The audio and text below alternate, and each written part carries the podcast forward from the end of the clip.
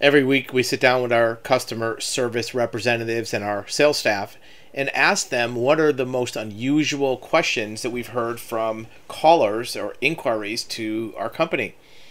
And this week, one of the ones that came up was what do you do about notifying a sale or forcing a sale of a vehicle that you sold but the buyer hadn't transferred the title? This comes up a lot where if you sell a car on Craigslist or eBay or some private sale and you give the title to the buyer, if they don't put it in their name right away, some sellers worry that they have liability or they can get in trouble if the car's used in a crime or gets in an accident or gets parking tickets.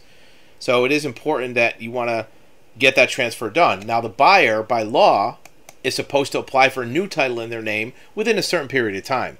But what if they don't do it? Right? What if they don't follow through on what they're required to do? How does that affect you? Do you have liability? Can you get in trouble?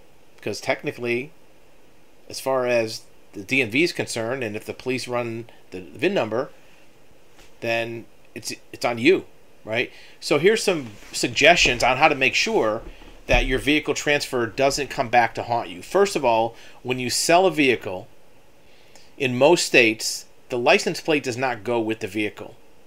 So you want to take the license plates off the vehicle. Uh, title and registration are two different things. The title is the ownership, the registration or the license plate is what allows you to drive it.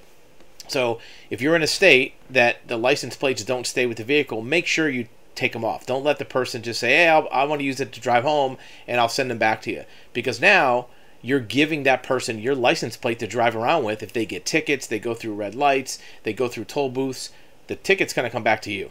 So take off your license plates. A few states, the license plate goes with the car. We'll deal with that momentarily.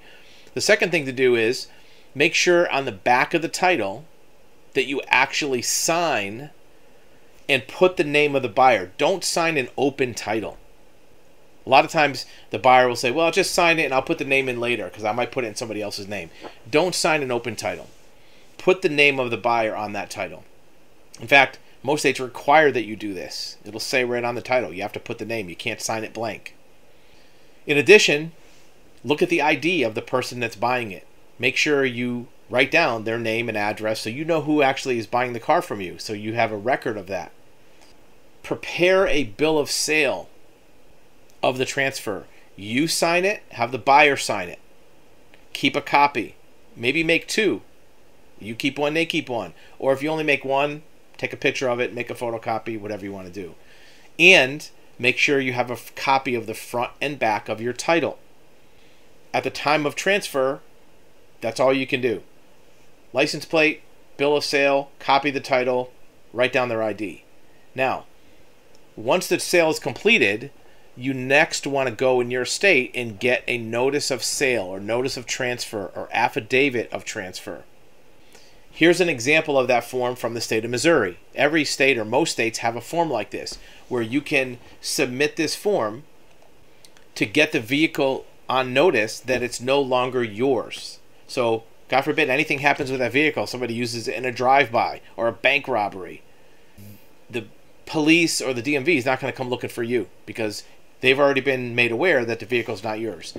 So, what it says right here is if you sell or transfer a motor vehicle, you must submit this notice within 30 days. Well, guess what? In this state, it's required. Whether the buyer puts it in their name or not, as a seller, you're required to make a notification complete the section, sign the notice, mail it to the address at the bottom, keep a copy for your records. Failure to complete the required blocks will result in it not being processed.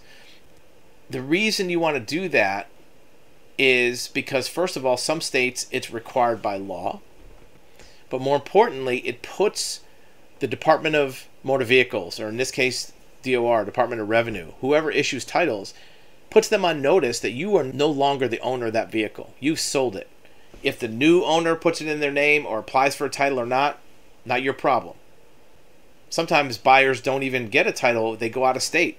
Maybe your buyer is moving to another state or they go to another state. If you don't file this notice, your home state will never know you sold the vehicle.